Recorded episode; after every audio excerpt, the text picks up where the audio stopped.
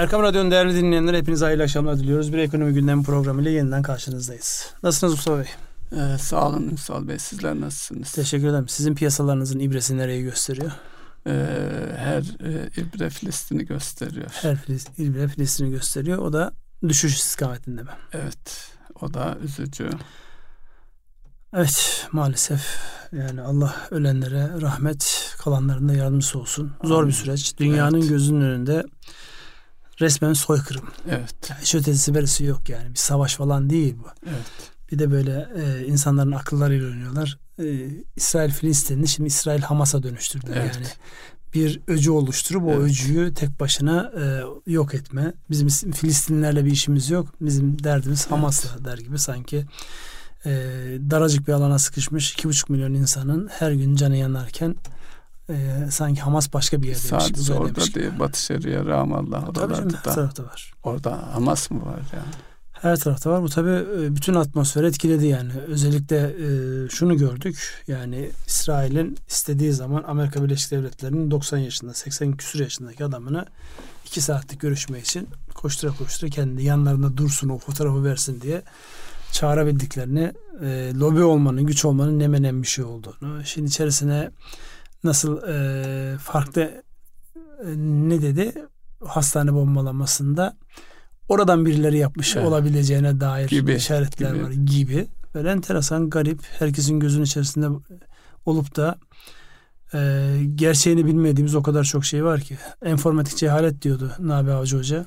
Her şey gözümüzün önünde olacak ama biz ne olduğunu anlamayacağız diye. Evet. Tam o çağdayız. Neyse. Şey de aynı şekilde İngiltere Başbakanı da e, şeyde gördüyseniz haberlerde Netanyahu'nun yanında el hareketleriyle ona sanki bir şeyle astı yani zaten kıyafet, bir şeyler anlat, görmedin mi? E, anlatır gibi. Gömlekle karşılıyor. Yani evet. Yani birisi takım elbiseli öbürü siyah bir gömlekle karşılıyor ve yani e, tam dediğiniz gibi yani amirinden evet. e, talimat alma kıvamında enteresan görüntüler. Bunlar e, işte olduğundan güç görünüyor da tabii bütün güçlerin üzerinde olan bir gücün varlığını unutuyor bunlar. Evet. Şimdi böyle zamanlarda en çok nereye bakıyoruz? Otomatik olarak altın fiyatlarına bakıyoruz. Altın fiyatlarına baktığımızda e, yani sadece e, İsrail-Filistin meselesi değil genel anlamda altında son dönemdeki bu belirsizlik süreci 1800 dolarlara gelmiş altını tekrar 1983 dolarlara yani tarihi Ki altın doğru yönü aşağı doğruydu son. Çok net biz de burada onun yorum, yorumunu yapmıştık. Ekstra bir durum olmazsa altın buradan aşağıları gösteriyor demiştik. Ama şu an baktığımızda sanki e, daha önceki rekor olan 2050 yani yakın zamandaki rekor olan 2050'ye doğru yol alabilir eğer e, ateş sönmezse ki ateşin sönmesi yönünde değil tam tersine cephe genişliyor. İşte işin içerisine İran'ı dahil ediyorlar. İran'ı dahil edince Çin giriyor, Rusya giriyor. Rusya bugün işte e, şey açıklaması yaptı. Süpersonik füzelerle Karadeniz üstüne tatbikata evet. başlıyor yanlış anlaşılmasın diyor. Yani kimseyi tehdit ediyor falan değiliz diye de cümleye ekliyor. Ama menzile e, şey gemilerin e, evet. e, gemileri içine alıyor. Akdeniz'deki gemilerin hepsini içine alacak şekilde. Tabii, Onu da satır arasında Suriye'deki üstlerinde var mı yok mu o e, şeyler füzeler bilmiyoruz. Yani işte şu an güç gösterisi. Ukrayna'da başıma iş açtınız ama görüyorsunuz bir şey yapamıyorsunuz. Bir de orada şeyde Şangay Beşlisi'nde miydi? Yapılan toplantıda dalga geçiyor. Yani madem ki Rusya yenilmiş o zaman niye gereğini yapmıyorsunuz falan gibi böyle bir şeyler de var. Biz ekonomiye dönelim. Ekonomide dediğim gibi altın böyle zamanlarda en fazla üzerinde kafa yorulan unsurlardan bir tanesi oluyor. O da 1983 dolarlarda yani 83 buralarda şey yapıyor oynuyor. E, Brent petrola bakıyorum. O da 93. Bu altında biraz daha duralım Ünsal Bey. Çünkü cari açığımızın önemli kaynaklarından bir tanesi de sebeplerinden bir tanesi de geçtiğimiz Eylül e, ayı itibariyle de altın e, ithalatımız da düşüş olmuş. Özellikle İsviçre'den e, yapılan altın ithalatında yarı yarıya neredeyse 6.6 e, 6600 tona gerilemiş. Onu da vurgulamış olalım. Yani onu vurgulamış olalım. Tekrar fiyatlar noktasında yani şu an e, daha önceki zirvelerini yoklayan, yukarıya doğru iteleyen bir süreçte. Yani burada teknik analiz yapılmaz çünkü e, buranın haber akışı ve insanların buraya yönelişleri farklı olabilir. Yani teknik analizde desek şu an hala yukarıları gösteriyor Türkçesi. Ama insanlar buradan almalılar mı sorusunun cevabı bizde değil. Yatırım tavsiyesinde bulunmuyoruz çünkü. Evet.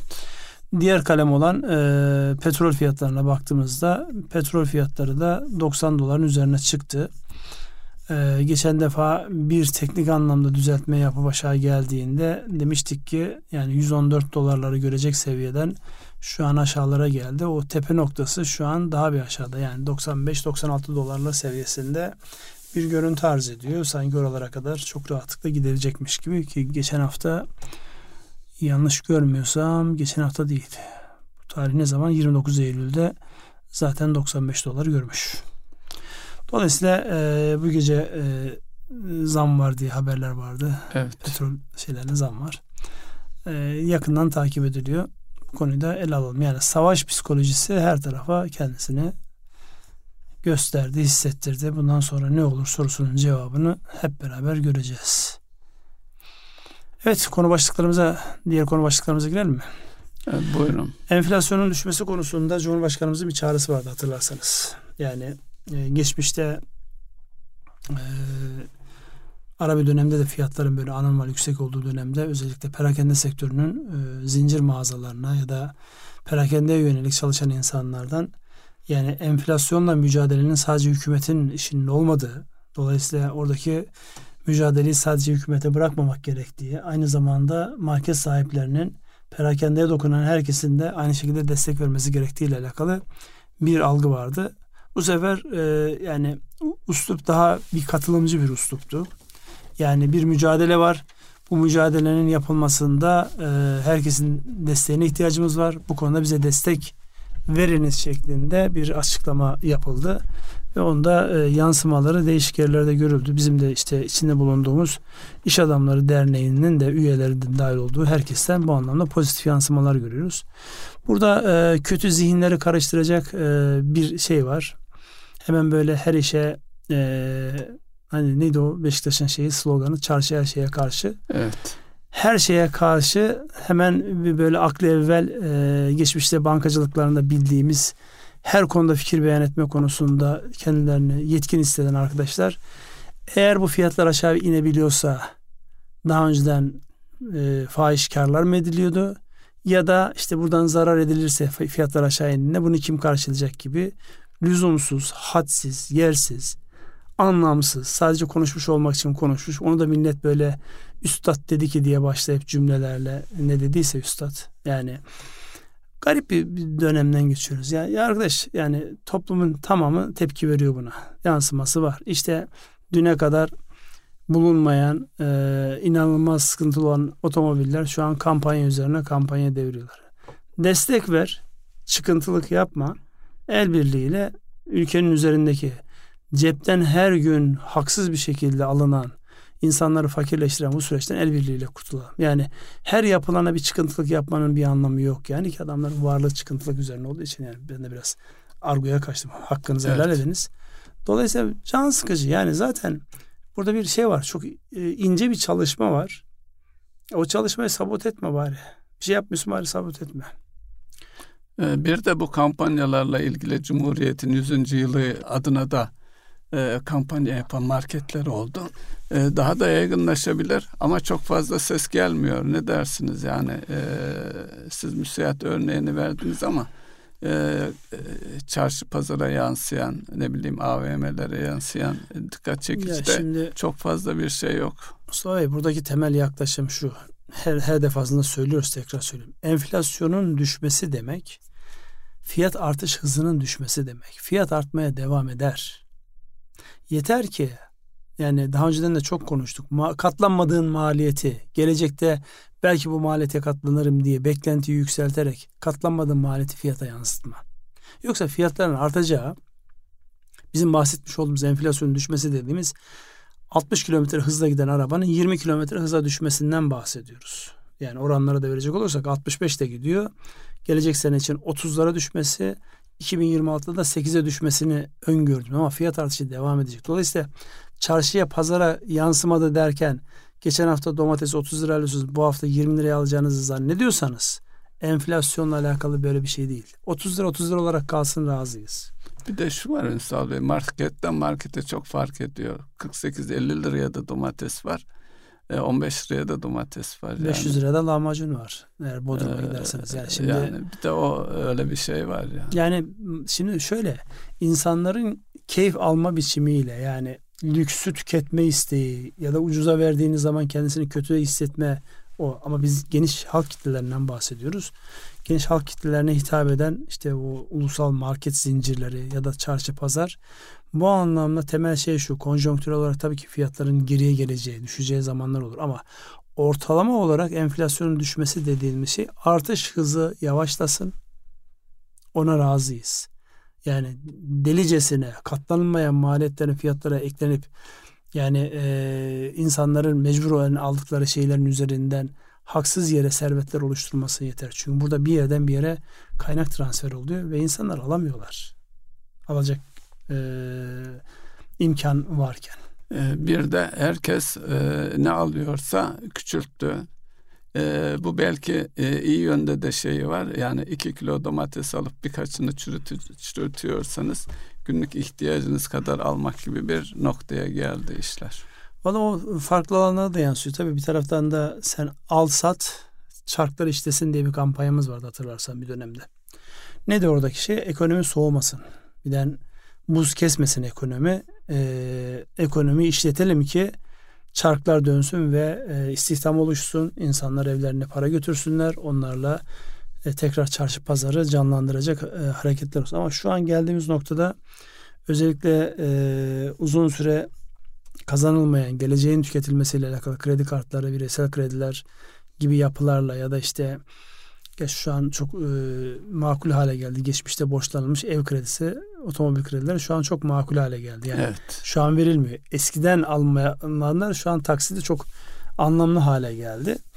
Dolayısıyla o al sat e, ekonomi canlansın mantığından şu an e, biraz tasarruf et. Yani e, kılık kıyafetinde dahil olmak üzere her şeyi bir gözden geçir. Geçen seneler aldığım bu senede giyilebilecek olan şeyler varsa onlara giy. Yani abartma çünkü e, devir tasarruf devri. E, bu şekilde bir yaklaşım var. Gerçi bazen şimdi tam cümle ağzından çıktı. Geçenlerde bir arkadaş perakendeye yönelik e, iş yapan bir arkadaş e, sosyal medyada bir paylaşım yapmış. İşten artmaz dişten artar diye. ben de ona yazdım dedim tamam bundan sonra senin ürün grubunda herhangi bir talepte bulunan arkadaşlara diyeceğim ki bekleyin yani şu an dişinizi biraz sıkın. Gelecek sene alırsınız onları. Abi ben onu kastetmedim falan diye.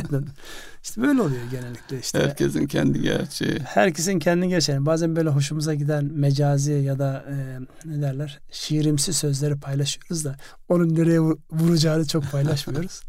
böyle de bir süreçten geçiyoruz. Onun için ee, özellikle bu enflasyonla mücadele konusunda Cumhurbaşkanımızın başlattığı marketlerin de en azından benim yakından takip ettiğim insanların pozitif tepkiler verdiği şeyin inşallah e, fiyatların artış hızını kesmesine etkisi olacaktır. Enflasyonu tarif edeceğimiz yeri orasıdır. Yoksa fiyatlar artar. Evet. Artacak. Peki yani. işte tam da buradayken. Az önce petrolden bahsettik işte. Evet. 80 dolardan 93 dolar çıktı. Çıktığı zaman zaten petrol enerji fiyatları arttığı zaman her şeye yansıyacak başta ulaştırmadan başlayarak üretime, üretim kaynaklarına. E, peki bu aşamada yıl sonu enflasyonu ve özellikle de gelecek haftayla ilgili e, tahminde bulunursak e, Merkez Bankası'nın Şimdi yıl sonu tahmini devam ediyor ne olur acaba? Politika faizi e, evet yani yeniden gündemimize gelen sıra kur tahminleri de e, genelde sorulan şeyler. Asıl e, politika faizinde yıl sonu için tahmin ettiğimiz o 40'ı bulma noktasındaki ben onun bir değişiklik olacağını düşünmüyorum açıkçası. Yani bir 5 puan gelir mi gelecek hafta? Yani şeydi 5 iki buçuk iki buçuk olabilir. iki buçuk iki buçuk beş olabilir. Sonra saklayabilirler. Hmm. Büyük atılım ama olacaktır yani faiz artırımını bu anlamda politika faiz artırımını e, piyasa artık kanıksadı. Zaten Yapmazlarsa bu, bu yıl 3 toplantı kaldı. Evet 3 toplantı kaldı. Asıl burada tabii hareketlenen özellikle e, son günlerde e, pariteye de bakayım. Euro dolar paritesine baktığımda 1.05 e, orada da bir e, euro lehine bir hareketlenmiş ama Türk lirası dolar baktığımızda da 28 liranın üzerine çıktı. Dolayısıyla 28 liranın üzerine çıkması yıl sonu tahminleri işte enflasyon etkisine baktığımızda kurların daha fazla etkisinin olduğunu hepimiz biliyoruz. Dolayısıyla buradaki hareketlenme enflasyonla mücadele noktasında da zihinlere bir soru işareti getirecektir. Umarız ki e, bunu dengeleyecek girişler olsun. Kaynak girişleri noktasında özellikle bu dünyanın odağının İsrail'e kaymış olması, e, oradaki çatışmaya kaymış olması bizim kaynak beklentimizi etkiler mi diye kendi kendime soruyorum. Etkiler gibi duruyor. Yani benim en azından baktığımda. Gerçi e, Hazine Bakanı atom karınca kıvamında bir Amerika'da, bir Fas'ta, bir Körfez ülkelerinde yeniden Körfez ülkeleriyle e, görüşmelerimize devam edeceğiz şeklinde bugün Fransa'da galiba görüşmeleri var. Hı hı. Avrupa Birliği ile görüşmeler oldu. Avrupa Birliği ülkeleriyle sonra işte Körfez ülkeleriyle önümüzdeki günlerde devam edeceğiz şeklinde bir açıklama var. Yani e, verilen mesajlar son derece e, pozitif oldu. Kolay değil ama pozitif oldu. En azından negatif şeyle karşılaşmıyoruz. E, dolayısıyla orada e, 4 trilyon euro yöneten işte fonlarla görüşüldü. Onların bir sonuçları bekleniyor. Ne, ne zaman yansır? İşte bütün dünyanın birbiriyle bakış biçimi. Bir de rollerimiz değişiyor. İnanılmaz değişiyor rollerimiz. Ben en e, dramatik olarak görmüş olduğum şeyler hani yıllarca böyle özgürlük, insan hakları falan diye e, ortalığı yıkan başta Fransa olmak üzere evet. Benzema, e, Kerim Benzema bir açıklama yapıyor. Yani Gazze'deki insanlara evet. bu zulmü yapmayın, kesin diye adamı vatandaşlıktan çıkarmayı e, önerdi. Bir tane milletvekili İçişleri Bakanı da atladı onun üzerine.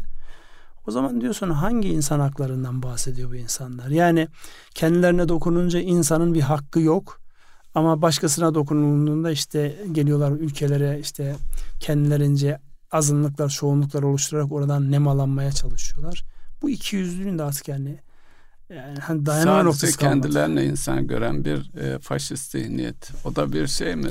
Ukrayna Rusya savaşında e, Rus kediler ne tedbir koydular? Kedi bu yani. Ya işte bakış açısı bu. Dolayısıyla mesela sporcular üzerinden yani özellikle Fransa'nın mesela bu anlamdaki tepkisi çok e, saçma. Hatta sadece Fransa'da kal, Hollanda'da Alman, da. Almanya'da da Hollanda'da bir futbolcu da hem e, kadro dışı arkasından da e, takımdan attılar. Hollanda'da o. Men, Minsk hangi takımdı? De Hollanda diye biliyorum ben yani. Ya da Hollanda vatandaşı olan. Mainz, Almanya Mainz. diye hatırlıyorum. Neyse, Neyse. Işte birbirlerinden farkı yok. Bir realite yani. Avrupa dediğin işte insan haklarından bahsedip işte insanlara özgürlük falan diyen insanların ee, hani sen İsrail misin? Sen Filistin misin? Sana ne? Yani orada bir futbolcu kendi hassasiyetinden dolayı bir tweet atmış ve sen onu kalkıyorsun vatandaşlıktan çıkarmaktan tehdit ediyorsun. İşinden ediyorsun. Dolayısıyla burada da şey gösteriyor işte hani işte antisemitist yaklaşımlar artıyor, tırmanıyor. Bunlara da dikkat edelim. Biden aynı şeyi söyledi biliyorsun. Hmm. Yani antisemitist yaklaşımlar artmasın. Dolayısıyla sapsavan hepsi birbirine karıştı. Biz de izlemeye devam ediyoruz. Bu bizim siyaseten izlediğimiz politika Türkiye'ye gelecek yatırım ve kaynaklar açısından bakarsak şu anki duruşumuz e, bir öneride e, garantörlüklerle garantörlükle ilgili bir öneriyle yani iki tarafı da bir masaya oturtup sonuç almaya yönelik bir politika var. Dolayısıyla bu da e, şeyi sanki gelecek yatırımları örselemez diye düşünüyorum.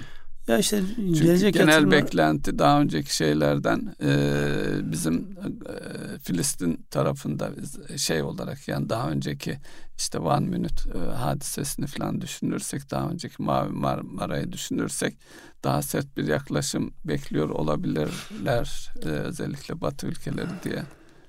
Batı ülkeleri de bekliyor, içeridekiler de bekliyor. Yani bir böyle sert bir e, hareketle ama sert hareketle Türkiye'nin şu anki konumu arabulucu noktasında aynı Ukrayna-Rusya savaşında nasıl kendine bir rol biçtiyse burada evet tarafız bir tarafta canımız yanıyor. Ama bir taraftan da e, devlet geleneği olan, Aklı. devlet evet. kültürü olan, neyi nasıl yapacağını bilen ve birkaç yüzyıllık hafızası olan bir yapının da olay bir köşesinde yer alması çok önemli. Dolayısıyla burada duygulardan ziyade daha uzun soluklu olarak olayın böyle akıl dışı bir noktaya doğru kaydırmaya çalışıyor İsrail şunu. Geniş topraklara yaymaya çalışıyor. Dolayısıyla e, bunun önünde daha akıllıca durması gereken bir yapı var. O da Türkiye başka kimse yok. E, ama e, bölge ülkeleriyle mesela Biden'ın toplantısı vardı. Ürdün'de bölge ülkeleriyle işte biz oraya dahil edilmedik. Özellikle de sanki Türkiye'yi dışarıda tutacak bir çözüm arayışı var gibi görünüyor. Ya şimdi fütüristik yaklaşıma baktığında dünyanın geleceğinde yani gelecek 20-30 yılında hem ekonomik anlamda hem siyasetki anlamında genişleyeceği beklenen bir ülkeyi her tarafına masaya oturtmazlar. Kim oturturlar? Daha rahat yöneteceğini oturturlar. Aynı şeyi hatırlarsanız Hindistan'da başlayıp işte İsrail Hayfa'dan geçip Avrupa'ya giden yeni bir ticaret yolunda Türkiye e, pas geçilmişti. Yani Türkiye hiç uğramamıştı. Dolayısıyla herkes hesabını yaparken ileride kendilerini ileride ve halihazırda kendisine rakip olacak olan insanlar da ülkeleri de bertaraf etmeye çalışıyorlar. Onu çok net anlarım ama biz kendi şeyimizi oluşturacağız. ilişkilerimizi oturacağız. Yani şu an baktığında Türkiye herkesle görüşebiliyor mu? Görüşüyor. Daha dün bir şekilde aramız açılan Mısır'ıyla, Birleşik Arap Emirlikleri'yle, Suudi Arabistan'la ya İsrail'le de dahil olmak üzere görüşebilen nadir ülkelerden bir tanesi. Dolayısıyla bunu kimse hafife almasın, göz ardı etmesin. Bu e, koşullarda Zengezur koridoru da özellikle Orta Asya'ya hatta oradan Hindistan'a Çin'e ulaşmadı da önemli bir e, nokta haline geliyor. Burada ben yabancı basını izlerken özellikle e, yani geçenlerde Çin televizyonundan baktım ya onlar nasıl değerlendiriyorlar. Enteresan o kuşak yol projesi hala gündemlerinin en önemli maddelerinden bir tanesi. Ve e, bir ara şöyle bir şeye girdi. Yani eğer ben yanlış anlamadıysam e, Kuşak Yol Projesi dünya barış açısından da çok önemli falan gibi böyle bir laf etti bir tanesi. Şimdi herkes kendi malını satmanın derdinde. E, dolayısıyla yani Kuşak Yol Projesi ya da Hindistan'dan başlayıp oluşturulan yeni ticaret dünyanın önümüzdeki dönemde yeniden e, dizayn edileceğini, kartların yeniden karılacağı, Dolayısıyla bunu doğru okumayanların oyun dışında kalacağı hem işletmeler açısından hem ülkeler açısından e, oyun dışı kalacaklarının da çok ciddi ipuçları var. Ona dikkat etmek lazım diyoruz. Başka devam edelim. Ee, Başka gündem maddemiz bahsettik bu akşam benzine zam varmış. Ee, şeylere e, şimdi ekonomi programı yapıyoruz. Ee, önümüzdeki haftaki politika faiz e, oranının beklentisinden hareketle e, şimdi geriye doğru bakarsak özellikle son yıllarda çok ciddi bir negatif faiz söz konusuydu. İşletmeler de bu negatif faize alıştılar ve o sayede büyüyüp e, karlar elde ettiler. Bunun negatif faizin sona erdiği bir dönemde veya süreçte buna krediye ulaşmaktaki zorlukları da e, birlikte düşünürsek ne bekliyor? Neler yapmalılar, neleri yapmamalılar? Ya ne bekliyor? Bir kere e, daha önceden o negatif e, reel faizin getirdiği bir avantaj vardı. Devam ediyor mu? Hala devam ediyor aslında baktığınızda. Yani şu an bankalar eğer kredi kullandırıyorlarsa e, %50'leri telaffuz ediyorlar. Yani Exim Bank kaynaklı olanların söylemiyorum. E, enflasyon kaç? Yıldan yıla vurduğunuzda yani şu an işte 60'ların üzerinde. Buradaki şu anda buradaki problem ne? bir fark var enflasyon. Buradaki problem ne? Politika faiz arasında. Ama şimdi yani kural şudur. Enflasyon geçmişin verisi politika faiz oranı geleceğin e, beklentisi. Şimdi geçmişin verisiyle geleceğe bir beklenti oluşturmak ve aradaki karşılığı şu kadar e, net e, re, eksi reel demek çok doğru değil. Bir tanesi gelecekle alakalı. O geçmişte yaşanan herkes dayağını yiyenler yedi, kazancını elde edenler etti ve o defter kapan. Gelecekle alakalı baktığımızda şu an oluşması beklenen enflasyon kaç?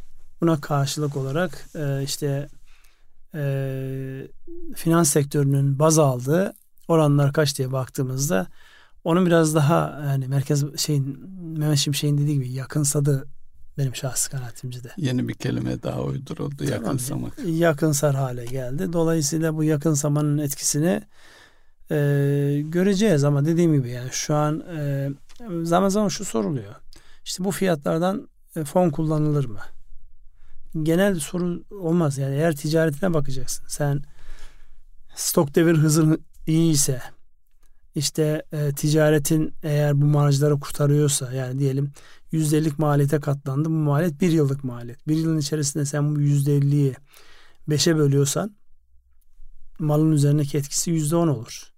Ona bölebiliyorsan malın üzerindeki etkisi %5 olur. Dolayısıyla yani burada genelleme yaparak %50'den işte fon mu kullanılır? Bu fiyattan kullanan bankacılar da kullanıyor çünkü.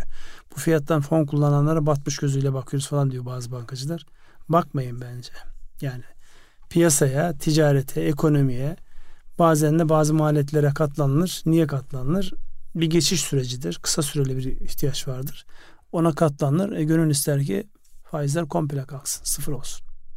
Ekonomide hiç kimsenin gündeminde faizle alakalı hiçbir şey konuşulmasın. Hatta şeydeki gibi Japonya'daki gibi eksi faizle senin paranı saklıyorum bana bir de e, hizmetimin bedelini öde diye senden para istesinler. Keşke olsa. Ama şu an baktığımızda Türkiye'nin henüz daha bundan uzak olduğunu görüyoruz.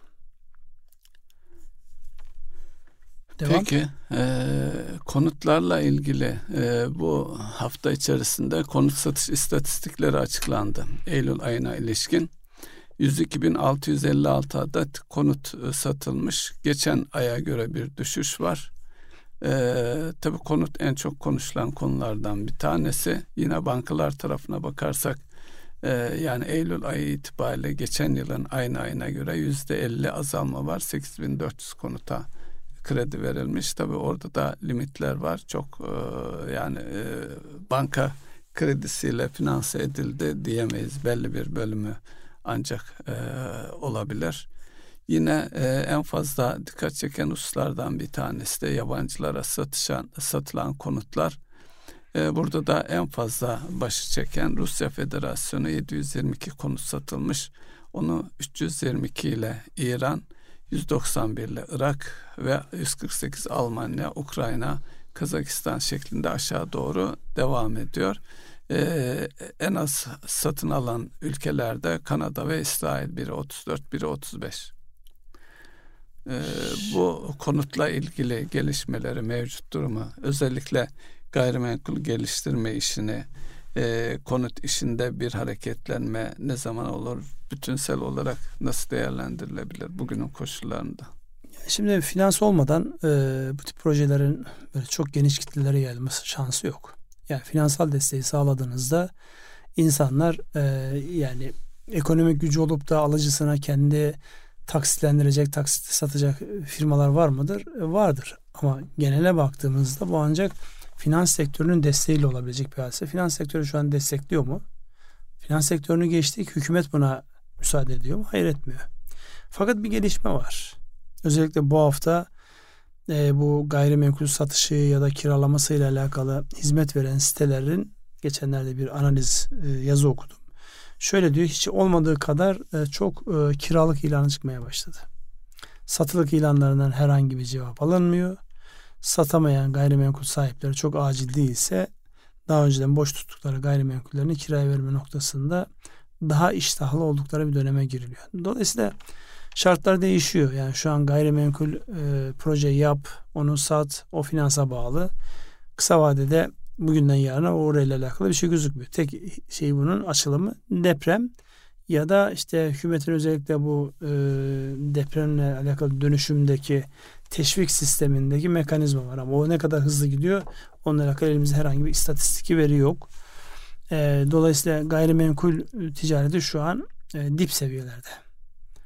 Yani satılmayan gayrimenkullerde tekrar kiralamak amacıyla geliyor. Kiralar aşağı çekiliyor mu? Yine okumuş olduğum haberde yüzde dört kadar geriye çekildiğine dair bir haber okuduk ama gerçeği ya da o yüzde dört size denk düşer mi? Orası biraz tartışmalı bir boyut. Onun için artmıyor olmasıdır benim aslında. Yani sabahtan beri e, enflasyonla alakalı kurduğum cümle o. Artmıyor olması da bir e, başarıdır, dengedir. Dolayısıyla şu an artmıyor olmasını ben e, olumlu olarak değerlendirebilirim. Ama söylemiş olduğunuz gayrimenkul satışı ile alakalı önümüzdeki dönemde biraz daha beklememiz gerektiğini görüyorum. Bu arada e, siz hiç sormuyorsunuz günlük piyasalar özellikle borsa ne oldu? Evet borsa mutlaka konuşmamız gereken bir e, konu herkesin gündeminde. artık e, bu hafta büyük de bir halka arz var. Dolayısıyla borsanın aşağı doğru geldiği bir e, dönemde e, bir büyük bir halka arz borsanın geleceğiyle ilgili ışık tutar diye düşünüyorum. Siz ne dersiniz? Şimdi 8400'lere geçti, üzerine çıktı yani bir rekor talizeledi. Sonra tekrar geri geldi ama bu sefer de desteklenekte artık 7500'ler seviyesindeyiz. Yani o civarlarda yukarı gidiyor biraz. Ondan sonra tekrar geriye çekiliyor.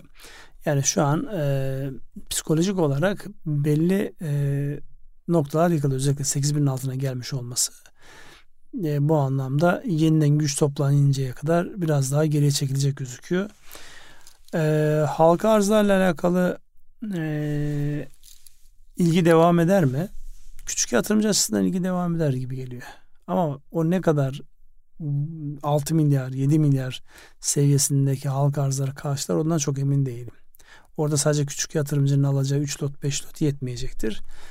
E, kurumsal yatırımcı muhakkak girmeli orada. Yabancı yatırımcı o şirketin özeline baktığımızda girebilir. Çünkü uluslararası markaların Türkiye'deki bir anlamda e, temsilcisi. Türkiye, operat Türkiye operasyonu. operasyonu yapan hatta Türkiye'de değil uzak doğuda da Çin'de evet. falan da operasyonu yapan bir grup. Dolayısıyla o firma özelinde yabancı yatırımcı ya da kurumsal yatırımcı gelir mi? Gelir. Ama sonraki süreçlerde işte bir durulmaya ihtiyacı var. Yani şu an e, bir şekilde borsada bulunup da parasını dışarı çıkaramamış.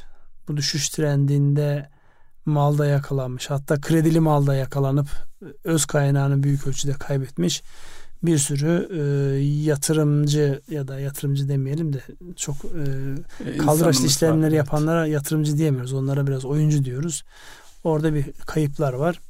Ama onun ötesinde küçük yatırımcının özellikle halka açılan şirketlerin bir 5-10 e, tavan tavan gidiyor olması iştahı kabartmaya devam edecektir diye e, ben öyle yorumluyorum. Yani e, belki büyük halka arzlarda aracılık edenlerin e, biraz ellerini ceplerine atmaları gerekecek. Destek olmaları gerekecek. Ama öz itibariyle bu trend küçük yatırımcıdan yana devam edecektir. Ama bu arada borsada hisse senedinde yakalanmış olan yatırımcı ve geçmiş deneyimi çok fazla olmayan panikleyip zarar yazıp kenara çıkmaya çalışan bir sürü de yatırımcı olacaktır. O anlamda da kötü bir e, ee, Peki bu büyük halka arzlarda fonlar, e, bireysel emeklilik fonları da dahil olmak üzere onların da girmesi için bir e, şans var mıdır? Şimdi ee, yani var olan yatırımcının yetmediği noktada onlar için e, bir fırsat olabilir mi? Çünkü e, çok yaygın bir şekilde hisse dağıtıldığı için onların konsolide olması, belli ellerde toplanması ciddi zaman alıyordu. Hatta bir kısmı da hala tutan insanlar var yani. Ya küçük zaman küçük alıyor öz itibariyle miktarları. öz itibariyle yani büyük hacim işte ilk e, tavan tavan gitmede ilk çözülme olduğunda önemli bir kısmı aslında orada el değiştiriyor. Fakat Şimdi fon gidip oradan alır mı? Hiç ihtimal vermiyorum. Yani halka arz fiyatının üzerine yüzde elli, yüzde yetmiş, yüzde iki yüz prim yapmış bir hisseyi oradan alır mısınız? Almazsınız. Beklersiniz. Daha aşağıda bir fiyattan yani halka arz çünkü orada bir e, hesaplama var. Sadece nedir? Halka arzdan dolayı içeri girecek olan paranın etkisiyle şirketin değeri halka arz esnasındaki hesaplanandan biraz daha yukarılarda bir yerde olur. Çünkü nasıl kontrolü olarak halka arz ediliyor. Evet. Yani oradaki marj düşünülerek yani bu en tepeden alınmaz ama aralarda bir yerde biraz geri çekilmeler de alınabilir. Buradaki temel e, mesele şu. İşte e, emeklilik fonları olsun ya da diğer e, fonlar olsun Şimdi yeni kaynak oluşturmadıysa mevcut kaynağından e, halka arz edecek şirkete alabilmesi için elindeki portföyü bir şekilde yer değiştirmesi gerekir. Yani likitte etmesi gerekir. Dolayısıyla kime satacak, ne kadar satacak ki oradan gitsin yeni halka arz edilenler alsa. Orada ince bir denge var. Ben o ince dengenin yani kolay kolay yeni halka arzlara doğru kayacağını özellikle fonların henüz performansı bilmeyen bir hisse senedine çok ciddi boyutta gireceğini düşünmüyorum ama kıyısına köşesinden bulunacaklardır. Çünkü halk arz eden aracı kuruluşların zaten o bağlantıları da e, ön planda. Onlar önemli olduğu için de onlar e, en iyi gayret diye bir kavram vardır halk arzlarda.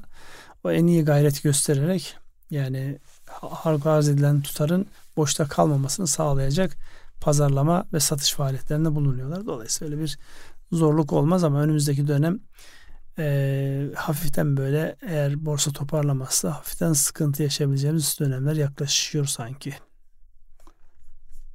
Ee, Devam edelim. Ee, Şimdi burada, rezervlerimizde artış var. Ee, geçen hafta azalmıştı. Önceki hafta. Evet o işte e, bu belirleyici olması açısından artık turizmin de bittiği bir sürece girdik. Ne dersiniz? Ya belirleyici. Şimdi ben rezervle alakalı bir kere geri çekilmelerin büyük ölçüde dengelendiğini düşünüyorum. E, kurların artışıyla alakalı da öyle mutlak işte şu rakamı geçmeyecek, 26'yı geçmeyecek, 27'yi geçmeyecek diye bir inatlaşma yok yani. Serbest kur rejimi içerisinde dalgalanıyor yani. Bu dalgalanmada baktığımızda ya şu an piyasanın işte kapanış şeyinde bile hala uluslararası arenada o dalgalanmanın yansımalarını görüyoruz. Dolayısıyla e, yani kur bu, bu şekilde dalgalandığı sürece e, rezerv konusunda bir önceki dönemin o sürekli e, kamu bankaları üzerinden arka kapıdan döviz satarak yani rezervi eritecek hareketlerin eskisi kadar baskı oluşturmadığını düşünüyorum. Dolayısıyla e, bu seviye aslında insanların razı olacağı seviye gibi de duruyor. Zaten e, çok böyle sert hareketler de olmuyor. Yani 27 biraz aştı. Şimdi 28'in üzerinde. E, geri gelir mi? Gelebilir. Burada e, kalması çok sıkıntılı mıdır? İnsanlar zihnen hazır olduğu için aslında o da çok sıkıntı değil. Yani e, net bir şey söylenemiyor. Özeti bu. Ee, ekonomiyi e, ilgilendiren, dolaylı olarak ilgilendiren hususlardan bir tanesi de vize serbestisi. Şimdi AB sürecinde Avrupa Birliği'nden vizelerle ilgili kolaylık beklediğimiz bir dönemde e, bir haber var. Balkan ülkelerinin de bizden vize istemeyen Balkan ülkeleri vardı. Özellikle bu Osmanlı coğrafyası içerisinde yer alan ülkeler başta olmak üzere e, Avrupa'dan onlara yönelik bize vize, vize uygulanması için bir takım yönlendirme ve baskılar var. Bu nereye götürür? Çünkü o ülkelerle de e, ciddi miktarda yatırımcımız faaliyet gösteriyordu. Oralara tesis kuran firmalar vardı. Özellikle Avrupa Birliği'ne daha kolay mal satmak ve ulaşmak için. Ya ticaret yapanların o vizelerden herhangi bir sıkıntı yaşayacaklarını düşünmüyorum. Bir şekilde ikna edeceklerdir. Asıl yani kültürel yakınlaşmayı da sağlayan nispeten e, bir de aynı kültürden gelmekten dolayı keyifle gidilen işte Saraybosna, Bosna Hersek, Makedonya, işte Bulgaristan, Kosova. Romanya, Kosova, Hırvatistan, Sırbat, Sırbistan, Sırbistan hepsi dediğimizde bunlar da bir şekilde yani o baskıya rağmen e, insanların bireysel anlamda gidişleriyle alakalı biraz yani maliyet çıkaracak. Sadece o ya başka bir şey değil yani. Ee, Netice itibariyle vizeyi hiç vermiyor değil ama şu an tabi özellikle mesela bu e, İsrail Filistin meselesinden dolayı e, biliyorsunuz e, Amerika konsolosluklarını kapatmak gibi bir şeye girdi. Randevu vermiyor hiçbir şekilde. Evet, Adana, Adana konsolosluğunu Adana kapattılar. İsrail tüm şeylerini kapatıp geri çekti. Dolayısıyla buralar etkileyecektir. Ama bir çıkış yolu bulur ya. Ticaretle uğraşanlar çıkışını bulur da bireysel ziyaret edenlerin önünde ciddi bir engel. Yani serbest dolaşımı hayal ederken böyle şeylerin olması da tabii moral bozucu bir şey. Ama yapacak herhangi bir şey yok. Siz demin şey söylüyordunuz. Yıl sonu anketinde e, dolar kuru ne olur şeklinde. Evet. Onu notlarımızda e, hatırlatalım. Yani Merkez Bankası'nın yapmış olduğu ankete göre yıl sonunda beklenen daha önceki 30.14 olan kur 30.05 olarak revize edilmiş. Yani kur artışının biraz daha yavaş gideceği ile alakalı böyle bir beklentiyi de notlarımızın arasından aktarmış olalım. 12 ay sonrası için beklenti de 38.64. Orada hatırlarsanız e, şey vardı. Orta vadeli program açıklandığında herkes ince hesaplar yaparak yıl ortalamasını 36 lira. Dolayısıyla buradan oraya bir yürüyüş, oradan yıl sonuna yürüyüşte 40 küsür liralar çıkarmıştı ama şu anki beklentilerde onun da biraz geriye çekildiğini görüyoruz.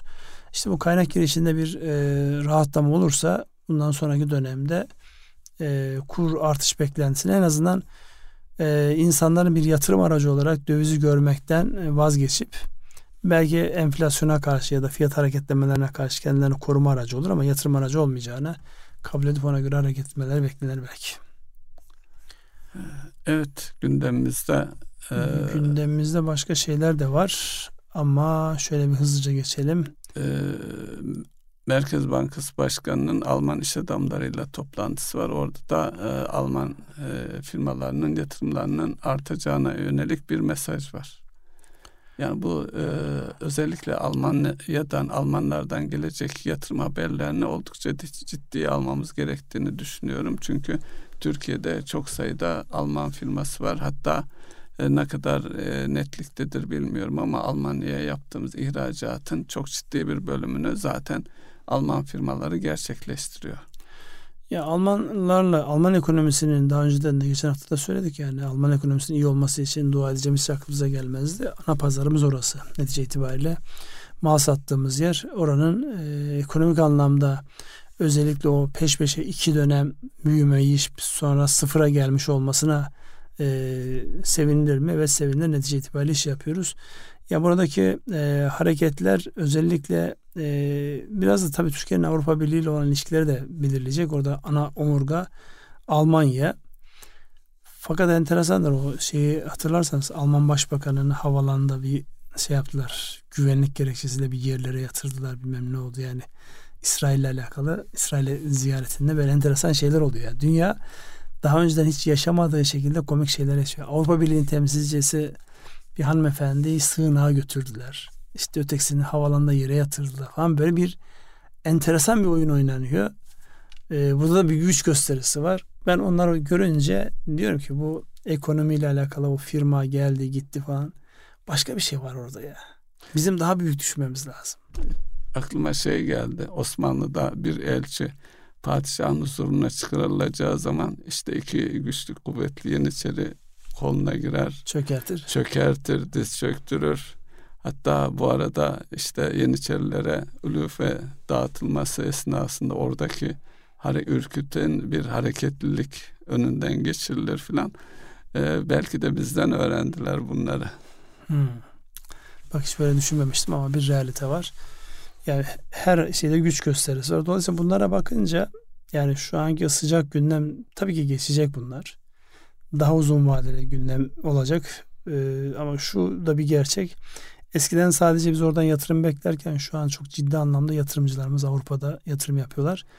Tehlikeli olabilecek şeylerden bir tanesi özellikle bu faşizan tutumun e, bu milliyetçi demeyeceğim burada daha böyle ırk temelli hareketlerle bu hareketlerin dünyanın her tarafına yayılıp dünyayı sıkıntılı bir hale getirme ihtimalini ben daha bir korkutucu buluyorum. Öbür türlü Almanlarla biz bir şekilde anlaşır devam evet. ederiz. Onların üretmeye ihtiyacı var. Mallarını satmaya ihtiyacı var. Bizim de üretip malımızı satmaya ihtiyacımız var. Dolayısıyla orta yolu buluruz herhalde diye ümit ediyorum. Ne yapıyorsun? Süre evet, sonuna mı geldik zamanımız e, bitiyor. Zamanımız bitiyor. O zaman şöyle bir son kez bir notlarımıza bir bakalım. Atladığımız bir şey var mı diye. E... Konuşabilecek çok şey var ama e, neticede sınırlı zamanda. Ya, öyledir de bazen böyle şey oluyor. Program bittikten sonra e, notlarıma bakıyorum. Hay Allah diyorum şunu e, söyleyecektik. Unuttuk. Yok şu an görmüş oldum. işte bir otomobil e, firmalarının kampanyası dikkate çeken bir şeydi. Onu da enflasyonla mücadele kısmında belirttik. Erkam Radyo'nun değerli dinleyenlere bir ekonomi gündemi programının daha sonuna geldik. Dilimizin döndüğünce haftalık gelişmeler anlatmaya çalıştık. Hepinize hayırlı akşamlar diliyoruz. Hayırlı akşamlar.